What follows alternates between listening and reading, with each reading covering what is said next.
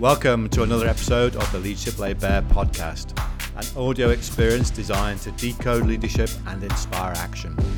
Being a forward thinking leader and game changer, you've tuned in to discover pragmatic tips and hints on leadership from the very best leaders. Each episode is dedicated to sharing pragmatic stories from the field and, more importantly, real examples of what successful leaders are actually doing to deliver at pace. With so much to share, let's hand over to your host, Graham Wilson. With the need to innovate, transform, change, and create new business models and ways of working, diversity of thought is a key element of successful leadership in today's world. With that in mind, I'm really excited to introduce today's guest leader, who has over two decades of experience working in the payment industry. He's held both executive and non executive director roles in large corporates and smaller enterprises in North America, Asia, and Europe. And he's recently started his own payment advisory called Diversity in Payments, focusing on all parts of the payment ecosystem and developing outlier approaches to business opportunities. Additionally, over the last eight months, he's been traveling across the globe to speak to over two dozen payment leaders to get their opinion about the future of payments and, in particular, how diversity of thought is imperative to finding the right solutions. So, a warm welcome to Will Curley. Hello, Will. Hello, Graham. It's my pleasure to uh, to be here today, also, Graham. So I, I really appreciate you taking the time to speak with me, and um, I'm sure I'll learn uh, I'll I'll learn more than I'll be able to uh, to share. So so I'm looking forward to it. It's uh, really great to be with you. I'm really excited to share your ideas and listen to what you have around the world of leadership just so people can tune in and, and understand your journey so far. Tell us a little bit about what you've done so far, Will, and, and the insights and the ups and downs you've had around leadership. I, I think I would uh, say that my my leadership career has been um, diverse. Um, and I was uh, thinking about this question um, when uh, before we started, and uh, I'll just I'll just yep. take you through a little bit of a journey first to kind of uh, understand some of the diversity that's been involved in it. But I, I probably started my my real leadership career um, as a branch manager in my mid 20s. That was with about 12 teammates. Um, I then moved to a regional manager with considerably less people, actually, uh, only about four people on my team to start. Mm-hmm. I then took a uh, an advice uh, an assistant vice president role, which was a countrywide role uh, with a team of about 50 plus.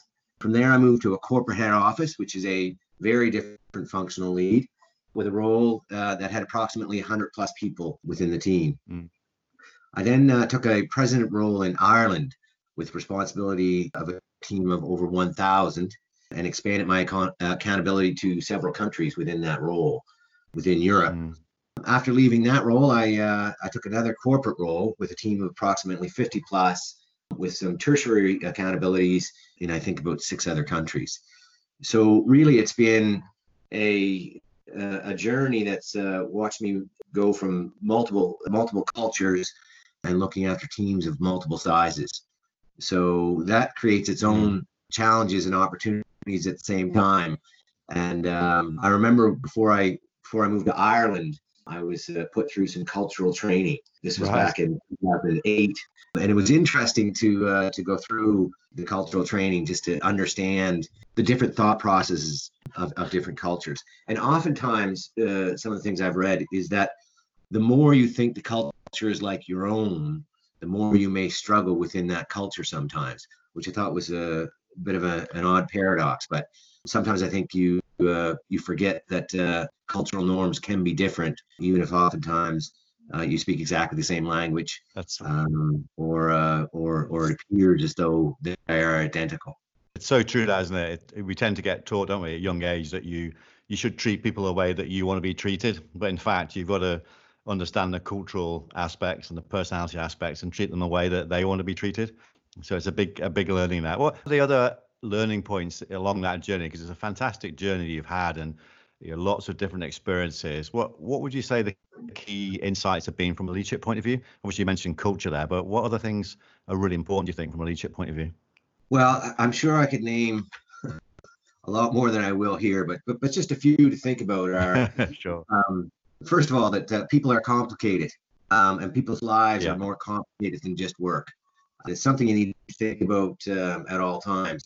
One of the things is when I moved to Ireland, it was in 2008 at the start of the the uh, the crisis, and I lived in a small Mm. town of about 2,500 people, and we employed close to 1,200 people within that town. So when the crisis hit, um, a lot of people were very concerned about not just their work, but about their families.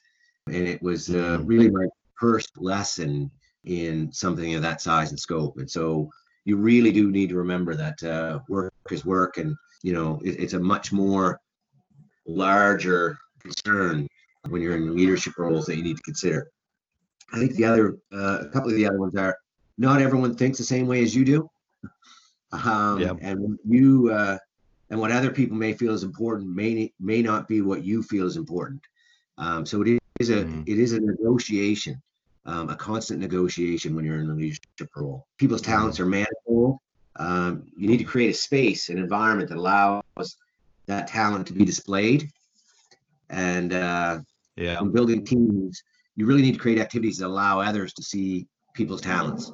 So it's not just important for you to understand whether people's talents are, but how do you display those to the entire team? And that's important because sometimes we see people at work who are very, very capable, but whose talents are not as visible as others. And oftentimes Mm. teams will lean on one or two particular stronger characters as the go-to people.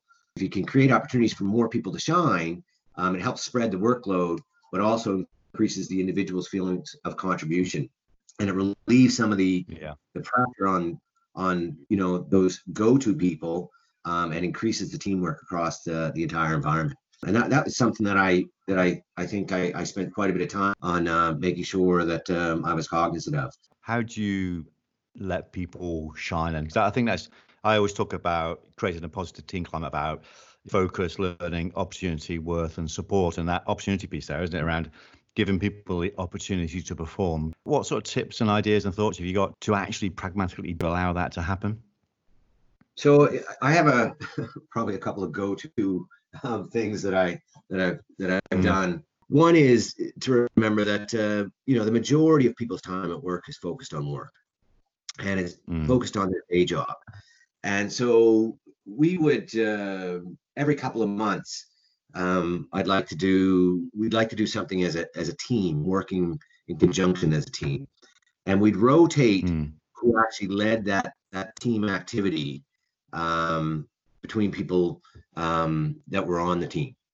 So it might be Right. um, it might be that uh, you'd have a, a core team of six people. They would develop um, how we were going to approach a certain work problem um, or Mhm.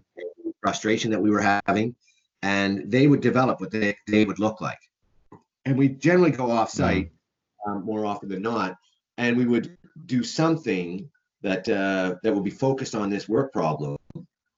But we would do it in a way that was slightly different than just sitting at your desk or just in a group meeting. Um, a lot of Mhm. times it was building activities, but it would be created by those six individuals.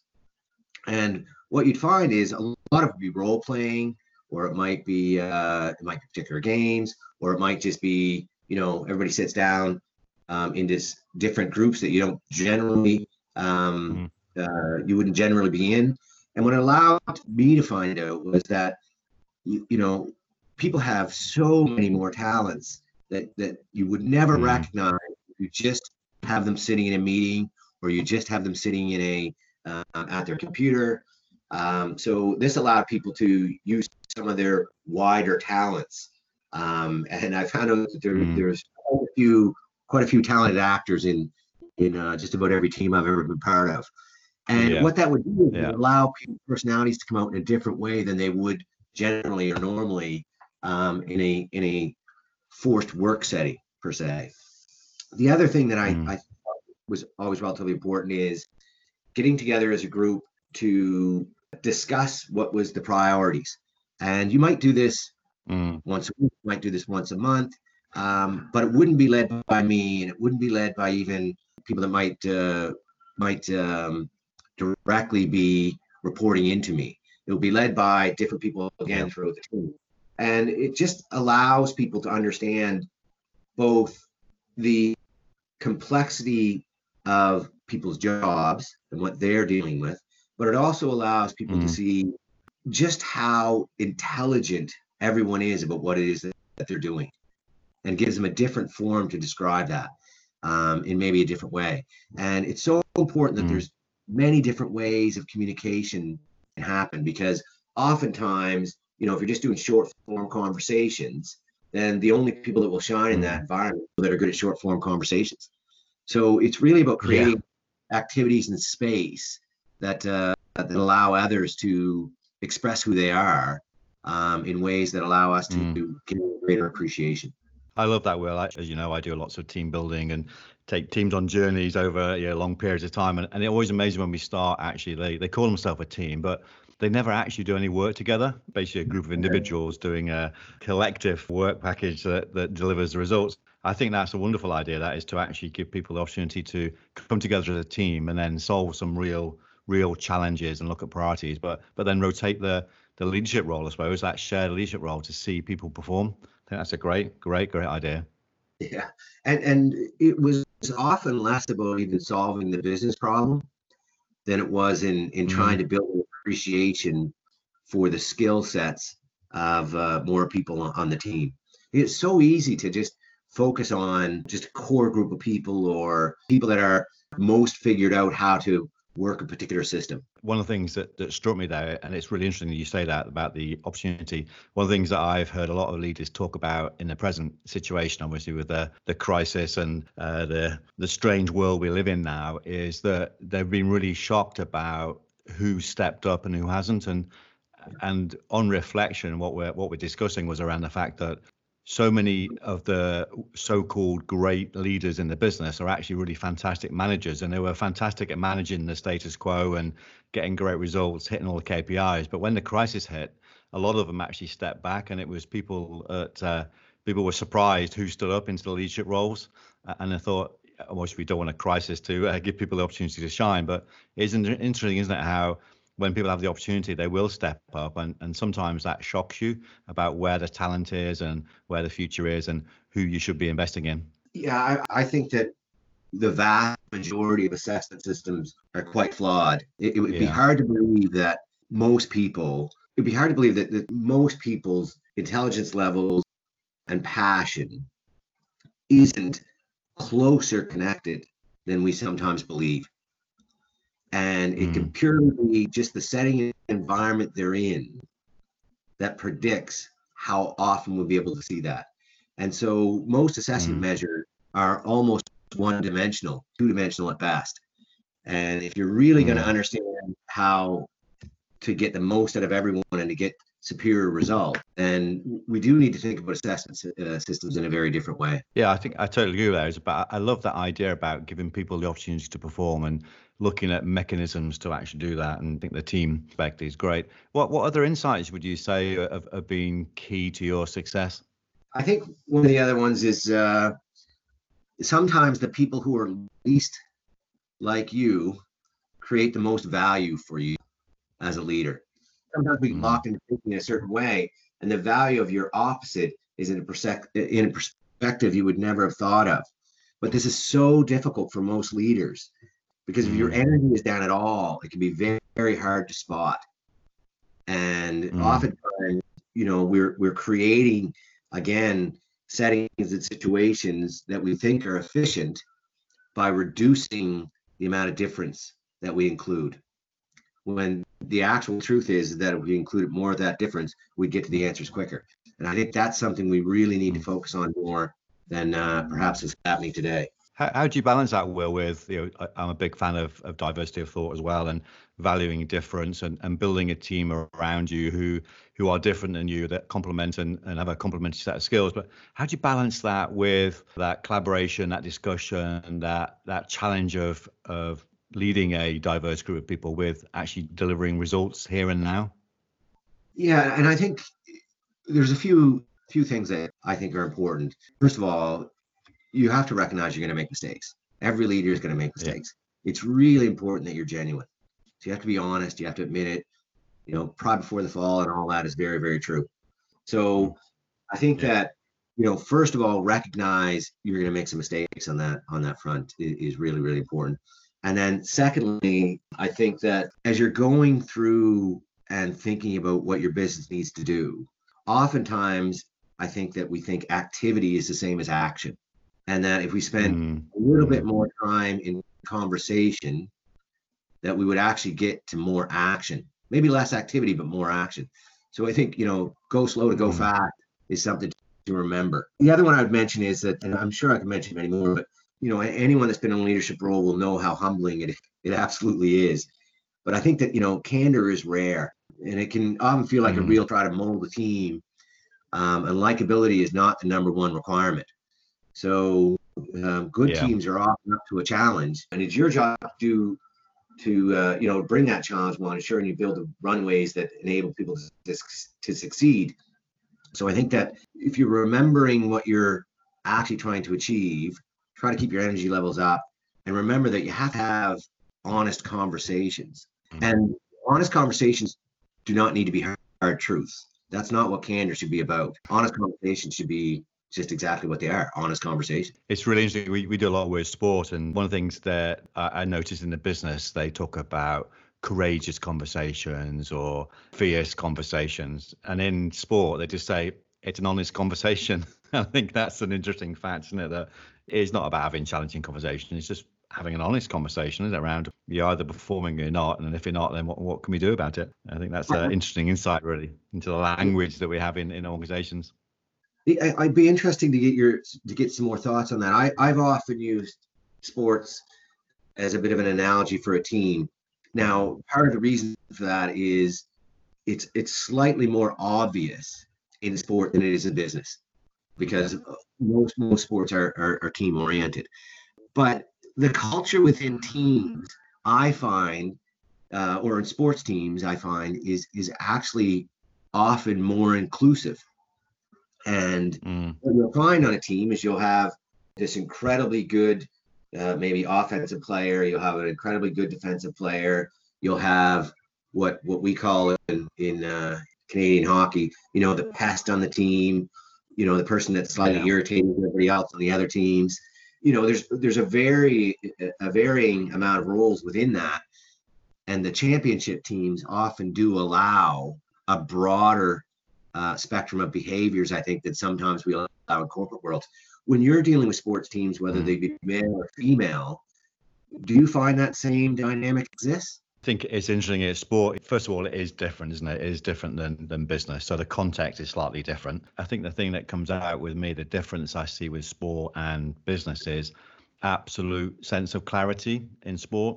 We know our roles, we know what we need to do, we know what we're trying to achieve from a vision point of view. I think sometimes, not always, but sometimes in business, it's a bit messier not really sure you know what we're trying to achieve. Yeah I, I, talk to many leaders and i say to them yeah what's what's the strategy of the business or what's the purpose or what's the, the mission or vision or whatever language they're using in their business? And, and people find it hard to articulate that. You go into a sports team and it's simple is that clarity and simplicity i think is is key. So yeah, i remember um the was it the rowing team that pinched the concept from formula one which is if it makes the car go faster then we do it.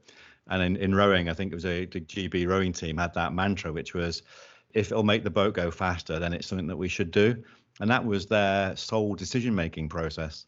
You know, in business, it's so political, isn't it? And, and challenging and hierarchical, and you need 5,000 people to sign it off and things like that. Whereas I think in, in sport, I think it can be a lot simpler. Um, I think we make business too complicated. And, and do you think that, because I think you're absolutely right, clarity of goal should be a priority yeah.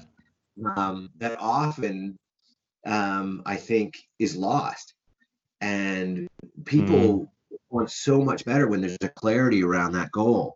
Um, one of the popular things that mm. uh, used to be said at least um, 10 years ago was around ambiguity and the and the um, and the ability to deal with ambiguity. And, and I've often thought that ambiguity mm. centered around maybe the outcome not necessarily on where you're trying to get to. And mm. you can always reassess the goal as you're going through it. But if we if we're not certain of what that goal is, then the communication completely changes.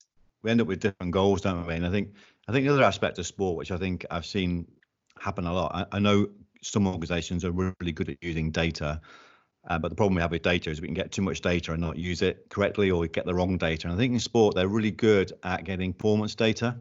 Mm-hmm. So rather than looking at the outcome, you know, whether we win the match or not, they just have a, a really good system in place and a framework in place to really analyze right down to like you know, one of my passions is rugby and we work with quite a few different rugby teams and you know international coaches and they know for example ball in play time and the fitness levels and even down to they tackle someone and how quickly they get off the ground and back again and and they use that data really really well to be able to then drive performance going forward so i think i think that's another difference as well is that they've almost like decoded what they need to do to be successful Right. And then they work backwards from that and say, well, okay, well, if in order to be uh, successful, we need we need players to be able to do this. So was it the German was it a German football team when they won the World Cup? They it was like it took them four years to their vision of football was to play this one touch football, but they weren't fit enough to be able to play one touch football. So they they went out and, and looked who was the fittest team in Germany at the time, and I think it was the field hockey team. Right. So then analysed what is it that the field hockey team do to get fit, and then they almost like took them four years because they all had the skills to be able to do one touch football, but they just didn't have the the physical capability to be able to do that. And then when, by the time they got to the the World Cup Championships, they were fit enough to be able to play out the strategy that they need to do to be successful. And we don't think like that in business. We don't think no. about that longer term. It's about what you know, are we hitting our KPIs this week, this month, here, even down to this hour sometimes. And we don't tend to think about uh, what's the strategy. At the moment, my team is here, but I need my team to be here to be successful. And it, would be very interesting to go into organizations and challenge leaders and go, what's your team strategy? What's your team development strategy? And they look at you blankly. Oh, we get we get together, we have the offsite once a year, or we do this, and but there's not really a, a thought through people's strategy, if you like in terms of ownership of the leader of that team. Say, well, I need my team to be operating at this level of performance. I know what the performance criteria is, and I have a strategy in place to, to get my team from where it is now to, to where it needs to be. Yeah, that might be recruiting more people, or it might be developing people into different roles, or making sure everyone's playing to position. And, and we tend not to do that. So I think we can learn a lot from from sport. I know sport learns a lot from business as well. So it's mm. it's it's there are some fundamentals there which are a lot different that we could learn from. So I think clarity, simplicity, and performance would be the the sort of key things I would say. Well, well, there's there's one other one. I think about the uh, Canadian women's um, hockey team, who's won just about every gold medal at the Olympics since, mm. um, the inception. And one of the things, obviously, is they had the clarity of goal, but Canada always had always had the best system, also, so the best processes in mm. place. So everyone, yeah, yeah. you know, knows what they need to do to contribute to that team's success and mm. more than more than any other um, of the women's hockey teams, Canada was always better at um, mm. having a process in place. So you yeah, know yeah. they were more fit. They um, they didn't have any different in the clarity, but they did have a better process in place. So so mm. that that's why they would always win. And I think that mm. uh, that's another piece. But I, I think about school too in terms of you know sometimes people do extremely well in school and, and some of that is about the clarity of mm. actually you're trying to do, and then at the same time you know exactly what steps need to be followed and then you have a very clear outcome at the end of it. And you'll see a lot of people will be able to be to do that and follow that through extremely well. Um, and there's varying degrees of that based on how different people learn. So so i just think that that's another example of thinking about you know how can we widen out different disciplines and and how they are how people are achieving success within those, um, and then it back more and more often to the actual business environment. I think you made a, a, point a while ago around the difference between action and, and being busy. I think it was. I think you used a different phrase, but we, we get as leaders, don't we? It's very easy to get caught up into the organizational system and back-to-back meetings and and being busy, but not really being effective. You can be really efficient, can't you? Doing the wrong things and and I think one of the things I've sort of come across is is the level of thinking and level of dialogue that leaders actually have. So mm-hmm. in, in sport, it's very clear to understand what what good looks like, and an example of that, right down to the basics of you know when I sort of coaching leaders, I'll say to them, so you've got this really important meeting coming up. What what have you done to prepare for it? And I'll say to them, so what outcomes are you're looking for or how do you want people to feel at the end of the meeting and they they don't really think about that they just go for the standard agenda wing it and then wonder why no one's actually bought in or inspired to actually do anything about it and they don't they don't start their thinking process by saying well okay well this is this is a really expensive meeting. I've got lots of senior people in this meeting. It's really important. We've got some real issues we need to sort out. And by the end of the meeting, I want people to be able to leave this meeting and go and do this or feel like this or say this and and then work backwards from that to then create a as you say a process that's going to get us to to the outcome it, it never seems to happen like that it's more me rush from meeting to meeting standard mm-hmm. agendas you know any other business at the end and so i think i think it is about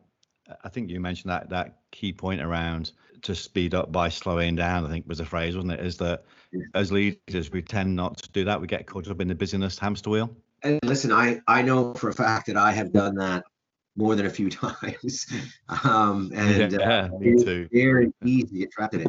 Now, now I used to be a big fan of this gentleman. Um, I'm not such a huge fan of him now as I once was, but but Jack Welch once said, uh, "Lack of candor is the biggest dirty little secret in business."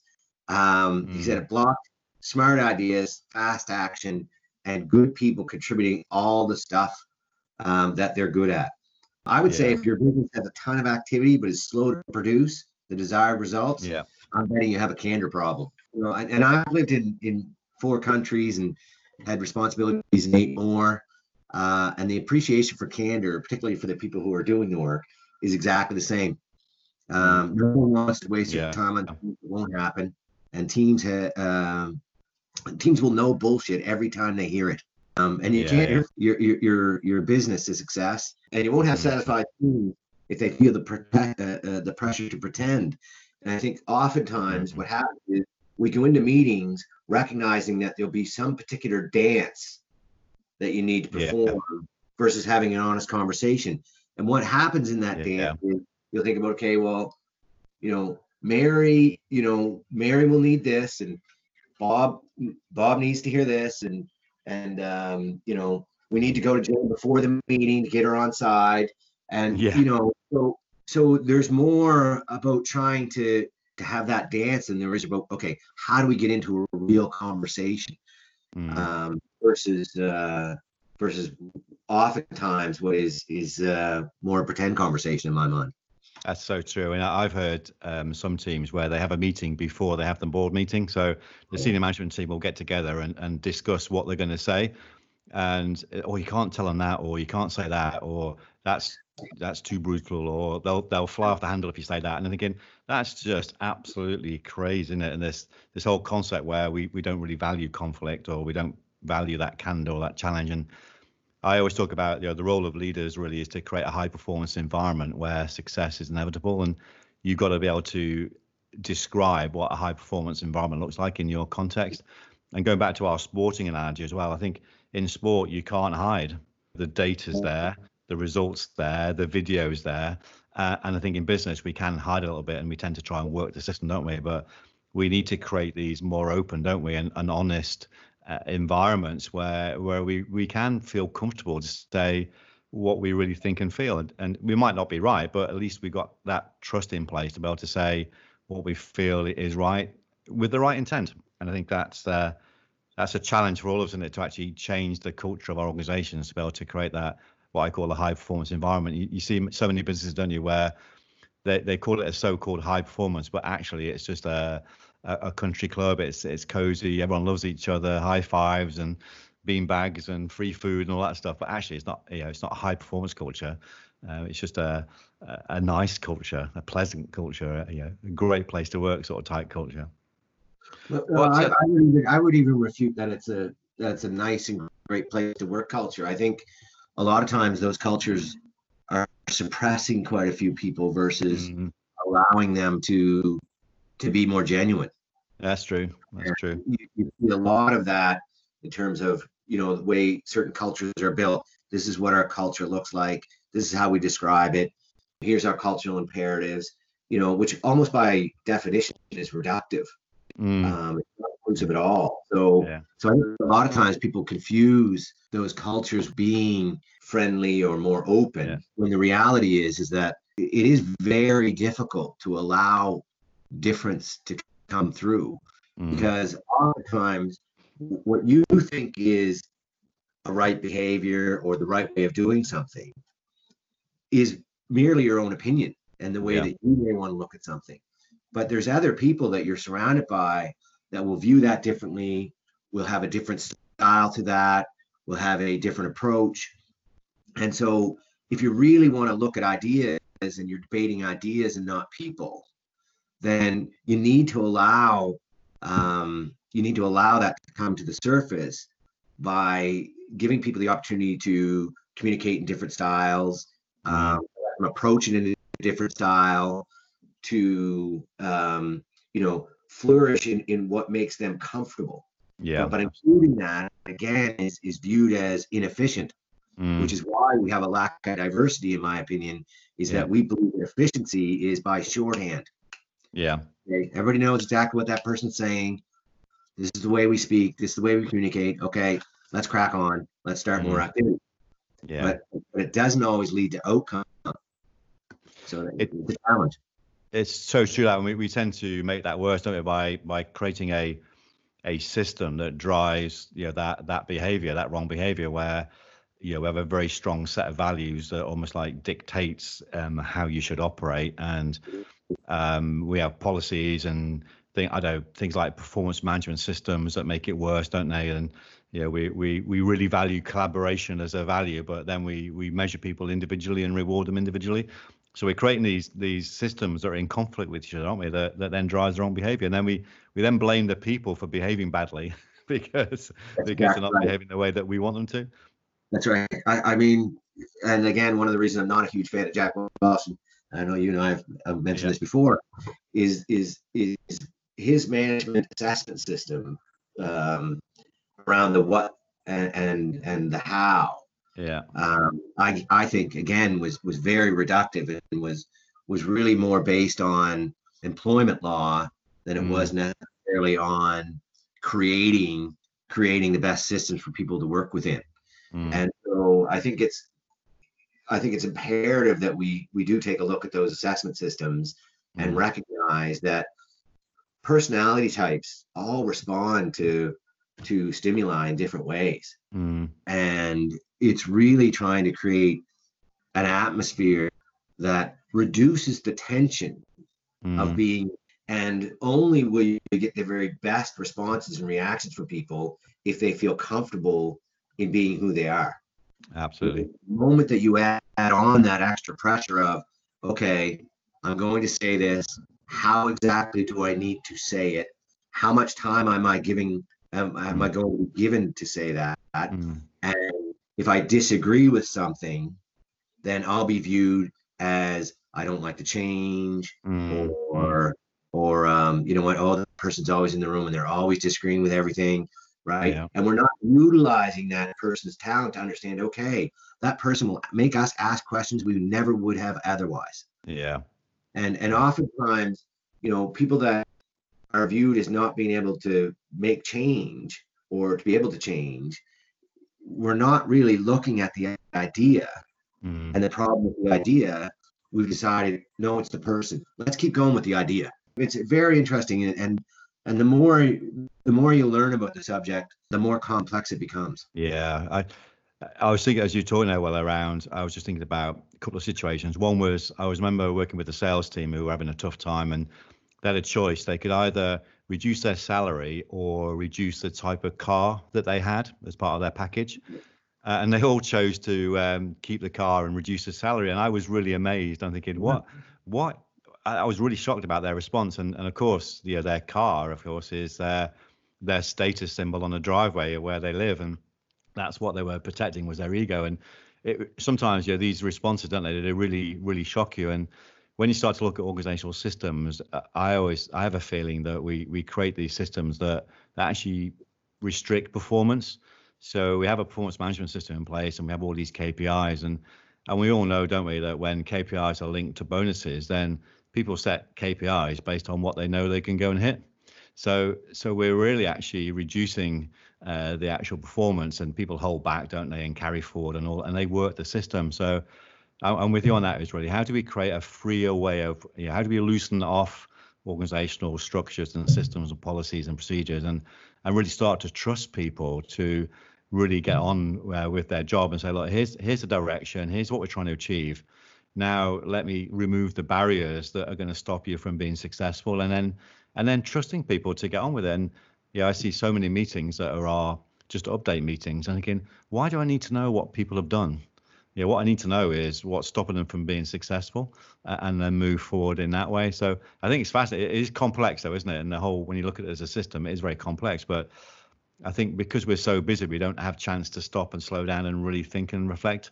Having said that, I think the the uh, the crisis, the COVID crisis, has actually started organizations to do that, though, isn't it? To stop and think about things. Yeah, I, I hope that's true. I, I haven't I haven't actually been part of a corporation since mm. um, since COVID started. So I'm not exactly sure um, how everyone's responding to it. Mm. Um, oftentimes, the beginning of these, the reflection starts, um, and then the habit begins. So I am hoping that people are are recognizing that it is a real chance to to look at things differently. Not not just in the fact that we can work from home more often, mm. but even in the multifaceted uh, ways of communicating um, the different tools to do that. I mean, there's so many things we should be able to learn from that, and I'm mm-hmm. hoping that, that that companies are building on it. You know, we do need to recognize that that ideas should be should be more easily released um, than people. Mm. And um, one of the things I think we find it sometimes easier to do is to hold on to the idea um, and remove the people. Yeah, yeah. And it, it's a real danger to businesses because it's that's an indication to everyone throughout that business mm. um, when you start changing when you start changing the people so the loyalty aspect the safety aspect which is the the first very core nature of being able to to feel comforted and be yourself around the safety mechanisms in there absolutely so.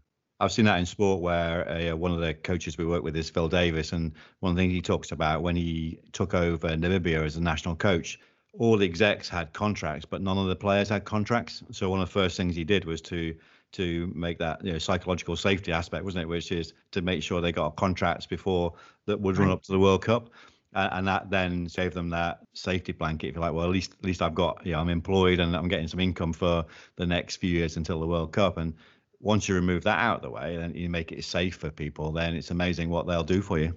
But we, yeah, how many, how many, how many people have got KPIs around trust or safety or mm. you know, things like that? And and we we do tend to to measure the wrong things. What what um what would you, if you were to summarize what you look for in a leader, Will, what would be the sort of top three or four or five things that you you really value in a, in a leader? Well, I think you know, first of all, I think authenticity. Mm. Um, I want someone who brings their personality to work and allows everyone else to do the same. Yeah. And I know for myself, if I can't be myself, I'll feel constrained um, and undervalued, and that mm. leads directly to frustration. Yeah. Um, and so, you know, w- once I once I move into frustration, it's very very difficult for me to to to, to be able to give my best performance. Mm. Um, and a lot of that comes from, you know, if I have to, um, if I have to perform in exactly this type of fashion, then um, then then I'll then I won't find that to be ideal. And, and I've worked in large corporates and I've worked in small organizations and and have obviously been able to um, um, to work well within those and and achieve some type of success from it. So it's not that I can't get into those, but the more they get tightened around a certain focal point, then then that can become frustrating. So yeah. so authenticity to allow that allows me to be myself because they're themselves. Um, that's a really big deal. I think the second thing is um, I am looking for a certain amount of of trust building. Mm. I think that you need to have trust with people that ultimately have a very big impact on not just your work life, but your personal life. Mm. I mean, you know, regardless of how much any one individual makes, generally it's 100% of what they make. Mm. So, you know, you might look at someone and says, well, you know, somebody makes, you know, a million dollars a year, a million pounds a year. Somebody makes, you know, 40,000 pounds a year and you will think, well, that person that's making a million pounds a year, they have a lot more at risk. Well, well, no, they don't really. Mm. Probably have less at risk to be fair. Um, and so, you know, the trust aspect of of um, being able to be very clear about that you're in it together yeah. uh, allows people to take some chances and not have to take that some amount of risk of you know i, I don't want to lose my job because I, I need it for my entire family. So yeah. you build trust with is really important. Um, and then lastly for me it, it very much is someone's able to understand people that are different than they Mhm. are. Yeah. And they can really get to the heart of someone and understand their value even if it's not in the exact package that they may be in then, then you know you can actually build a relationship of of uh, mutual respect. Yeah, i think that, that, that, that those are probably the three that are most important for me when, when i see when i see um, leaders that i that i work well with. Mm, fantastic. There's some great insights there. I was just looking at the notes I've made now. I think there's loads and loads of insights, giving people the opportunity to perform, you know, getting your team together to real solve real challenges, diversity of thought, shared leadership, discussing priorities, authenticity, trust building, and understanding people are different. And this whole thing around honest conversations and candor are, are key things in, in a leadership situation. How do um, people find out about you, Will, and, and what are you up to next? Because obviously you're on your next step in your journey as a leader.